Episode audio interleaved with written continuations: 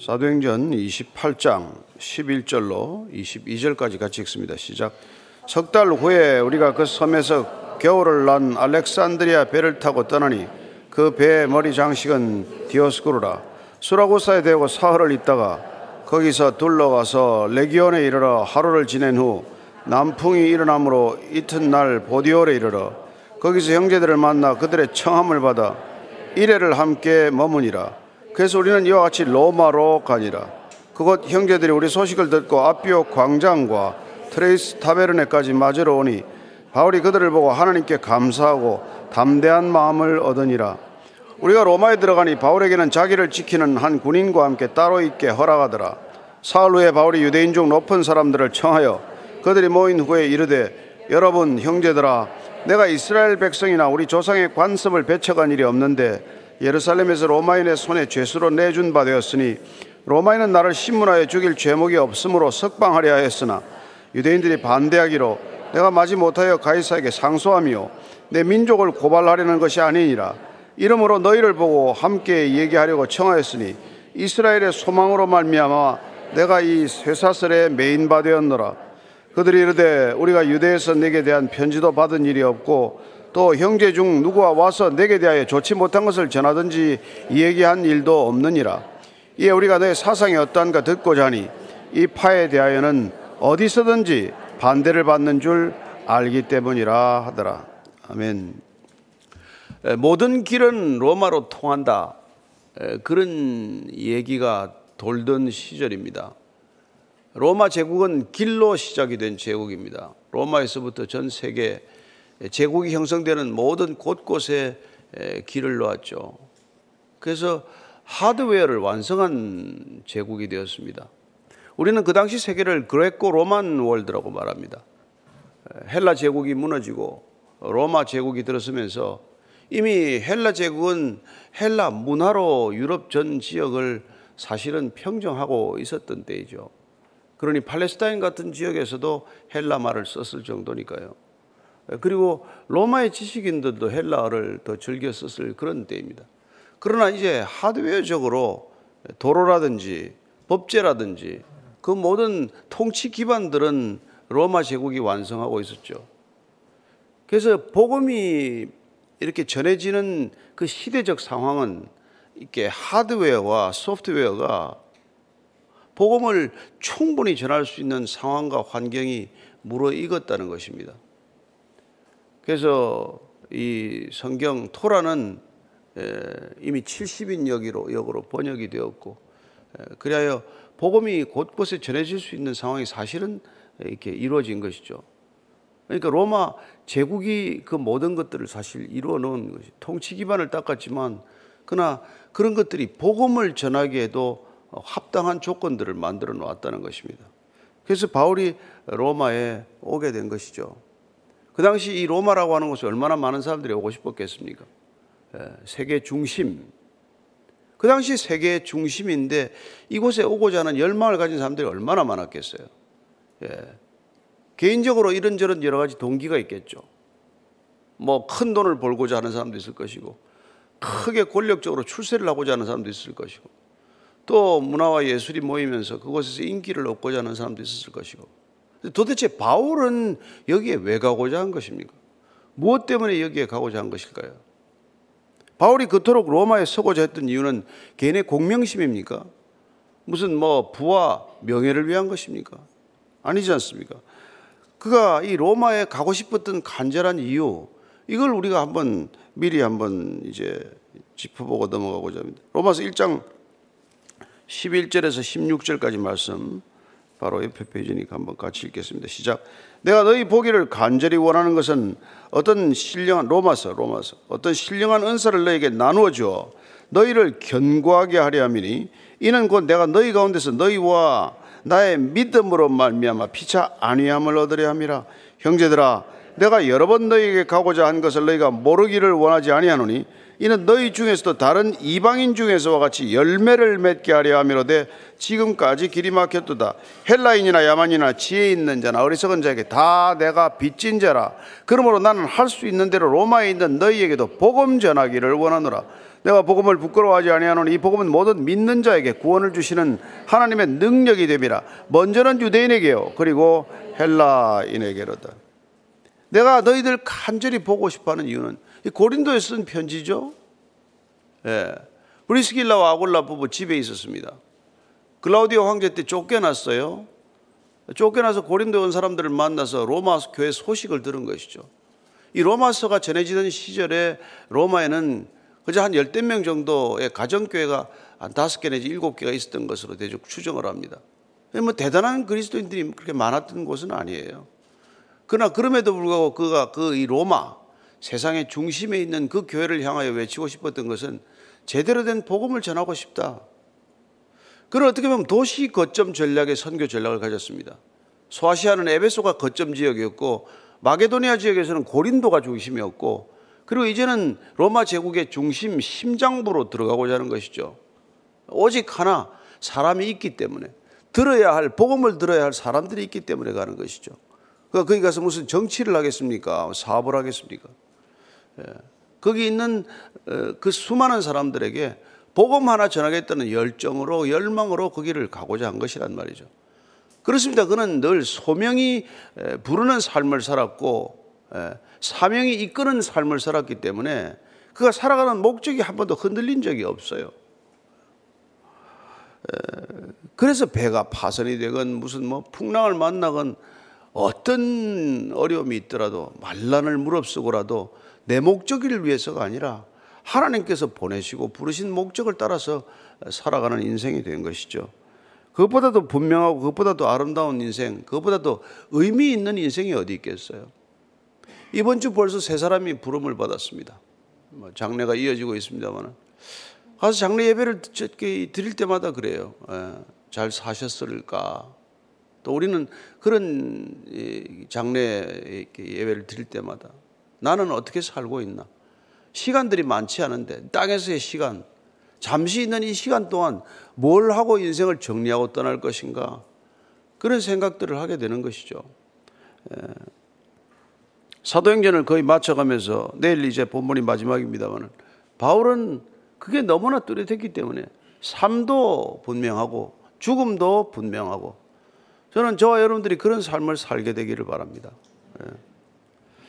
11절이에요. 예. 시작. 석 달 후에 우리가 그 섬에서 겨울을 난 알렉산드리아 배를 타고 떠나니 그 배의 머리 장식은 디아스고로라. 석 달 후라고 되어 있습니다만 이게 배가 그 파선이 되고 멜리데 몰타에 상륙한 것이 AD 59년 10월 말이나 11월 초로 볼 수 있습니다. 그럼 석 달 후가 되면은 60년, AD 60년 이제 이제 한 1월 말이나 2월 초 보통 3월부터 항해길이 열리는 걸로 되어 있습니다만 뭐 바람에 따라서는 또 이제 그 전에라도 출항을 할 수 있겠죠. 배가 있으면. 그런데 마침 멜리데에서 알렉산드리아로부터 역시 곡물 수송을 하기 위해서 온 배를 또 만난 것이죠. 거기서 겨울을 지낸 배를 얻어 타게 됩니다. 예, 그러니까 율리오도 상당히 백방으로 또 알아봤겠죠. 어떻게 로마로 들어갈 것인가. 그래서 그 석 달 후에 배가 이제 알렉산드리아 배, 역시 북아프리카에 있는 알렉산드리아에서 곡물을 싣고 온 그 배를 하나 얻어 타고 가는데 그배 머리 장식은 디아스구르라고 되어 있어요. 예. 예, 이게 디오스크로이라는 이 저기 저기 제우스의 아들들이라는 뜻입니다. 제우스의 아들, 제우스 신의 아들들인데 제우스 신이 달의 여신인 이렇게 레다하고 낳은 쌍둥이 아들이 있다고 그래요. 카스토르와 폴룩스라는 두 아들을 낳았는데 이 두 아들을 항해의 수호신으로 삼았던 거예요. 그래서 그걸 이렇게, 이렇게 뭐 조각을 해가지고 배 선미에다가 이렇게 붙여놓은 것이죠. 예. 이제 우상의 중심으로 들어간다는 것입니다, 사실은. 뭐 아무리 제국이라고 한들 여러분들 잘 아시다시피 그리스 로마라는 건 신화의 나라 아닙니까? 온갖 신들, 인간이 생각할 수 있는 모든 신들을 만들어내는 곳에 들어가는 것이죠. 그래서 배를 타고 들어갔는데 그 배에도 장식이 제우스 신의 쌍둥이 아들을 이렇게 새겨놓은 그런 겁니다. 그러니까 가이사르에서 떠날 때는 그런 장식들이 없는 배였습니다만은 이제 이 지역 전체만 이 지역만을 항해하는 배들은 그런 걸 달고 다니는 배를 만났다는 거예요. 12절에서 14절까지입니다. 시작. 수라고사에 대고 사흘을 있다가 거기서 둘러가서 레기온에 이르러 하루를 지낸 후 남풍이 일어나므로 이튿날 보디올에 이르러 거기서 형제들을 만나 그들의 청함을 받아 이래를 함께 머무니라. 그래서 우리는 이와 같이 로마로 가니라. 이와 같이 로마로 들어가게 되었습니다. 멜리데에서 석 달간 어, 거기 보블리오 집에도 가고 거기서 의료 선교를 잘 마치고 거기서 배를 얻어 타고 이제 그 위로 시칠리아 섬으로 들어가는 것이죠. 수라고스라는 것은 시칠리아 섬 동부에 있는 항구를 말합니다. 백기를 위로 이제 올라가서 거기 시칠리아 섬을 떠나서 이탈리아 반도 제 장화처럼 생기지 않았습니까? 제일 남단에 있는 항구가 레기온이에요. 이제 그렇게 백기를 잡고 들어가는 것이죠. 예. 근데 놀라운 것은 예. 그 이제 레기온에서 보디올로 다시 들어갔는데 한 560, 70km의 항로를 다시 또 배를 타고 들어가는 겁니다. 그래서 올라갈 수 있는 데까지 올라가서 보디올에 이르렀는데 보디올에서 거기서 그리스도인 형제들을 만난 거예요. 예. 물론 그는 배에서 믿음을 지켰고 성찬에 가까운 식사도 하면서 복음을 전하고자 했지만 또, 또 나름대로 멜리데에서도 융숭한 대접을 받고 좋은 시간을 가지긴 했지만 그리스도인 형제들을 만난다는 것은 얼마나 큰 기쁨이겠어요. 당시만 해도. 그 형제들을 만나서 일회를 함께 머문다. 그 율리오 백부장이 굉장히 파격적인 또 이렇게 관용 관대한 조치를 취한 것이죠. 가서 그 형제들하고 잘 지내십시오. 그래서 일주일 동안 마치 휴가를 받듯 그렇게 그리스도인 형제들과 이렇게 함께 머무르는 시간을 갖습니다. 그리고 로마로 보디올에서 들어가는 거예요. 보디올에서 로마로 들어가는 건 이제 육로로 들어가게 됩니다. 지금까지는 항로 배를 거쳐서 여기까지 왔죠. 한 2주간의 여정이었어요. 어, 이렇게 1주간 이 그 보디올에서 있었던 기간을 합쳐서 전체 한 2주 동안 다시 여정을 마치고 이제 보디올에서부터는 걸어서 가야 하는 것입니다. 로마로 걸어서 입성하는 것이죠. 이 거리는 한 70km 정도 도보로 한, 한 200, 200km 정도, 200km 정도를 걸어가야 되는 또 항로가, 육로가 남았습니다. 그래서 이제 로마로 들어가는 것이죠. 얼마나 감개가 무량했겠어요. 예, 이제 드디어 그렇게 로마서를 통해서 복음을 전하고자 했고 거기서 무슨 신령한 은사를 같이 나누고 싶었던 그 그리스도인 형제들을 만나러 가는 거예요. 그러니까 에, 믿음을 든든히 세워주는 것이 하나고 또 복음을 불신자들에게 전하는 것이 큰 목적 아니겠어요? 그래서 교회란 그렇습니다. 안 믿는 사람들 전도하는 것도 큰 일이지만 그냥 잘 믿는다고 생각하지만 믿음과 상관없이 살아가는 사람들에게 바른 복음 전하는 일도 중요한 일이라는 것이죠. 그래서 그는 항상 회당에서부터 시작이 됐지만 그리스도인 형제들을 만나서 또 믿음을 든든하게 세우는 일, 항상 가르치고 그들을 경책하는 일을 게을리하지 않았던 것이죠. 자, 15절 읽습니다. 시작. 그곳 형제들이 우리 소식을 듣고 앞뼈 광장과 드레이스 다베르네까지 맞으러 오니 바울이 그들을 보고 하나님께 감사하고 담대한 마음을 얻으니라. 보디올에서 한 200km를 가야 되는데 그 중간쯤 올라갔더니 압비오 광장 트레이스 타베르네 이거는 로마에서부터 한 70km 떨어진 곳이에요. 압비오 광장은. 압비오 광장이라는데 한 70km를 내려와서 로마에 있는 형제들이 이제 마중을 나온 것이죠. 감격적인 장면이죠. 로마 시의 어떤 뭐 이렇게 그리스도인들을 대표하는 형제들을 대표하는 몇 사람이 왔을 거란 말이죠. 근데 그렇게 누군가를 맞으러 타지까지 가는 것은 그 당시에 특별한 사람에게 하던 마중이에요. 우리가 예를 들어서 누가 온다고 해서 뭐, 뭐 이렇게 공항까지 마중 나가는 건 좀 특별한 경우 아니겠습니까? 그러나 그 정도를 넘어서서 우리가 뭐 육로로 오는 사람을 막기 위해서 뭐 수원이나 대전까지 내려가서 그분을 모셔온다? 굉장히 큰 대접이죠. 그 당시에는 로마인들 간에는 왕이든지 개선 장군이든지 예. 그런 탁월한 업적을 가진 사람이 아니고서는 이런 일을 하지 않았는데 바울에게 이런 대접을 그리스도인 형제들이 한 것이죠. 누가 나왔을까요? 기록은 안 했지만 누가는 굉장히 담담하게 그냥 아주 압축해서 로마 입성을 이렇게 뭐 요란하게 기록하지 않습니다. 너무 담백하게 해서 좀 아쉬울 정도예요. 근데 여기 필시 브리스가와 올라 부부가 나왔을 거라고 저는 추측할 수 있는 것이죠. 왜냐하면 로마서 16장 마지막에 보면은 예, 고린도에 쓸 때 이렇게 쓰고 있습니다. 16장 로마 16장 3절을 보면 이렇죠. 너희는 그리스도 예수 안에서 나의 동역자들인 브리스가와 아굴라에게 문안하라. 예. 이때 이게 쫓겨나왔던 사람들이 로마로 돌아갔다는 걸 알 수 있습니다. 이 로마서를 쓸 때는. 그래서 글라우디오 황제가 이게 유대인들을 쫓아낸 지가 바울이 도착했을 때는 이미 11년 정도가 지난 때였어요. 예, 그리고 이 부분은 다시 로마로 돌아가서 로마의 교회들을 섬겼을 거라고 본다면은 바울이 그들에게 편지 쓸 때 안부를 전했고 그리고 이제 드디어 감격적인 해후를 하는데 안 나왔겠습니까? 예, 누가가 기록을 안 했다고 하더라도 충분히 그분들의 정말 따뜻한 환대, 정말 감동적인 재회가 있을 수 있었겠죠. 그래서 바울이 그들을 보고 하나님께 감사했다는 겁니다. 정말 하나님 여기까지 오게 하신 것도 하나님이시고 또 이렇게 로마의 교회가 잘 세워져 가는 것도 하나님의 은혜요. 또 그 교회를 섬기는 또 동역자들을 만날 수 있게 하신 것도 기적 같은 일들이고 얼마나 감사가 크겠어요. 예. 그리고 그는 또 담대한 마음을 얻었다고 되어 있습니다. 얼마나 바울이 담대한 사람입니까? 그러나 형제들의 마중, 그리스도인들 간의 교제, 같은 믿음을 가진 믿음의 공동체가 주는 그런 놀라운 위로가 있다는 것입니다. 그, 그 공동체 안에서 우리는 또 힘을 얻는 것이죠. 그래서 바울이 모이기를 힘쓰라. 예.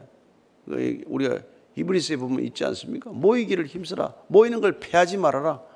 아무리 코로나 시대가 되었건 코로나 이후가 되었건 예, 우리가 뭐 다른 여러 가지 수단 예, 소통을 위한 수단들이 있지만 그러나 모이기를 힘쓰는 것은 공동체성의 절대적인 요소라는 것을 기억하십시오.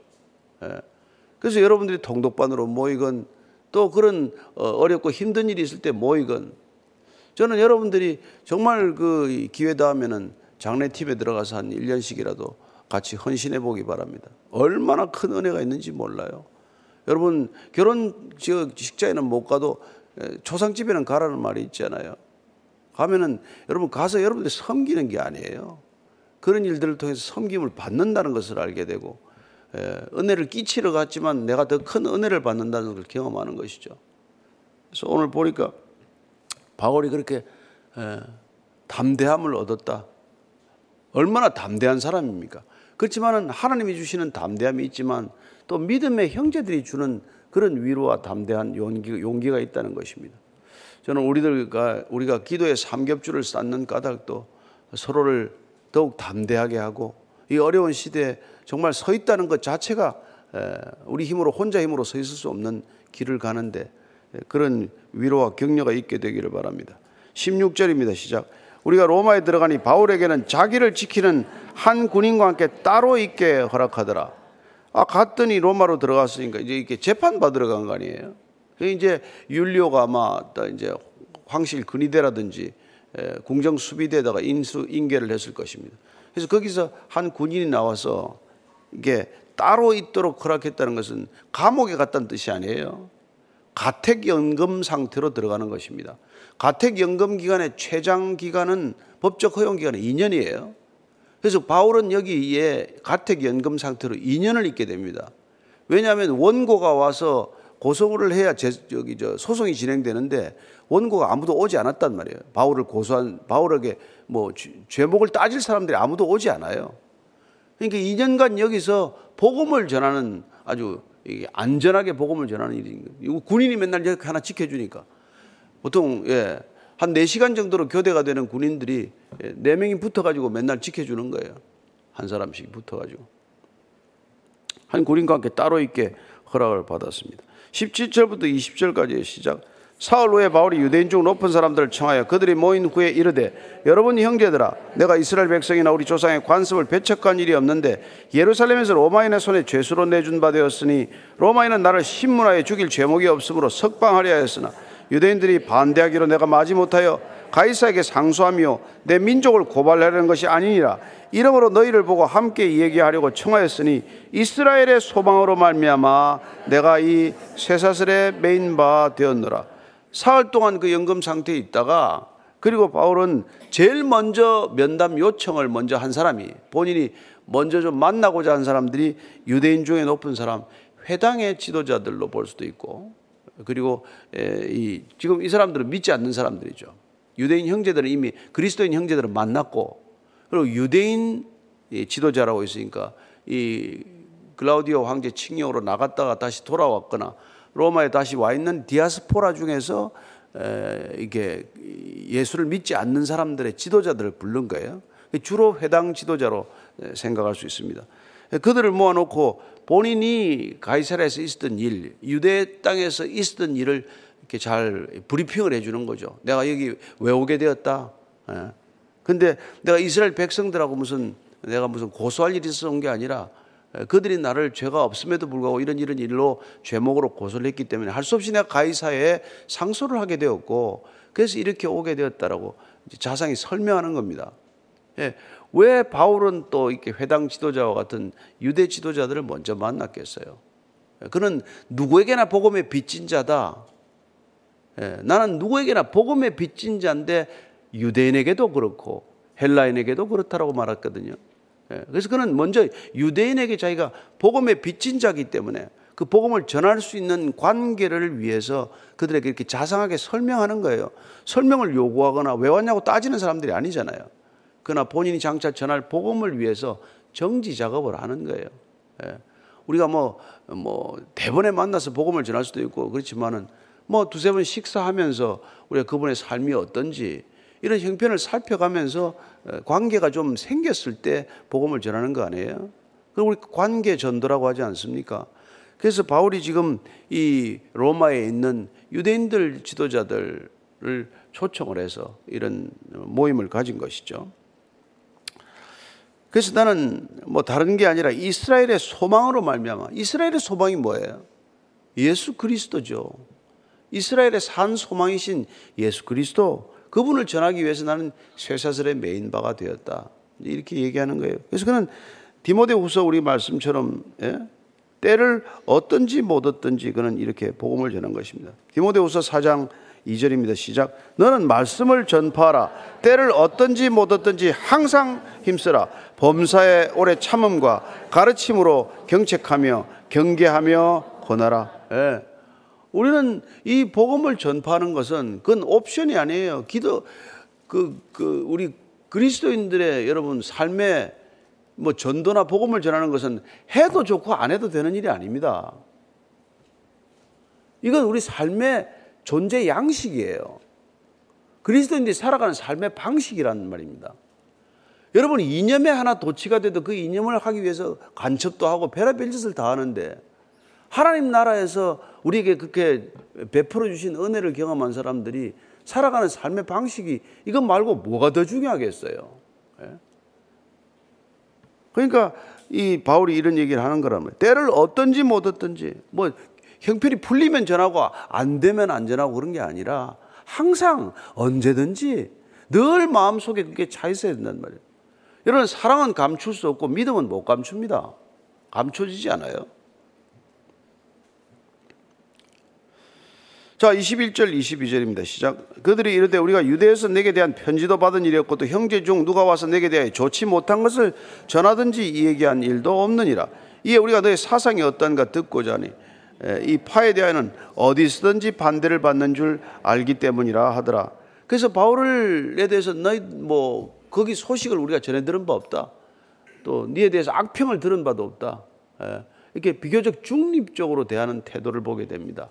예, 복음을 당장 받아들일 사람들은 아닌가 했지만 그러나 어쨌건 바울에 대한 선입견이 별로 없이 그를 한번 대하고 다만 들은 것은 예, 바울이 늘 가는 곳곳마다 반대를 받았다더라.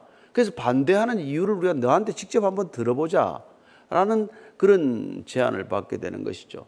얼마나 바울로서는 좋은 일입니까? 반대하는 그 이유.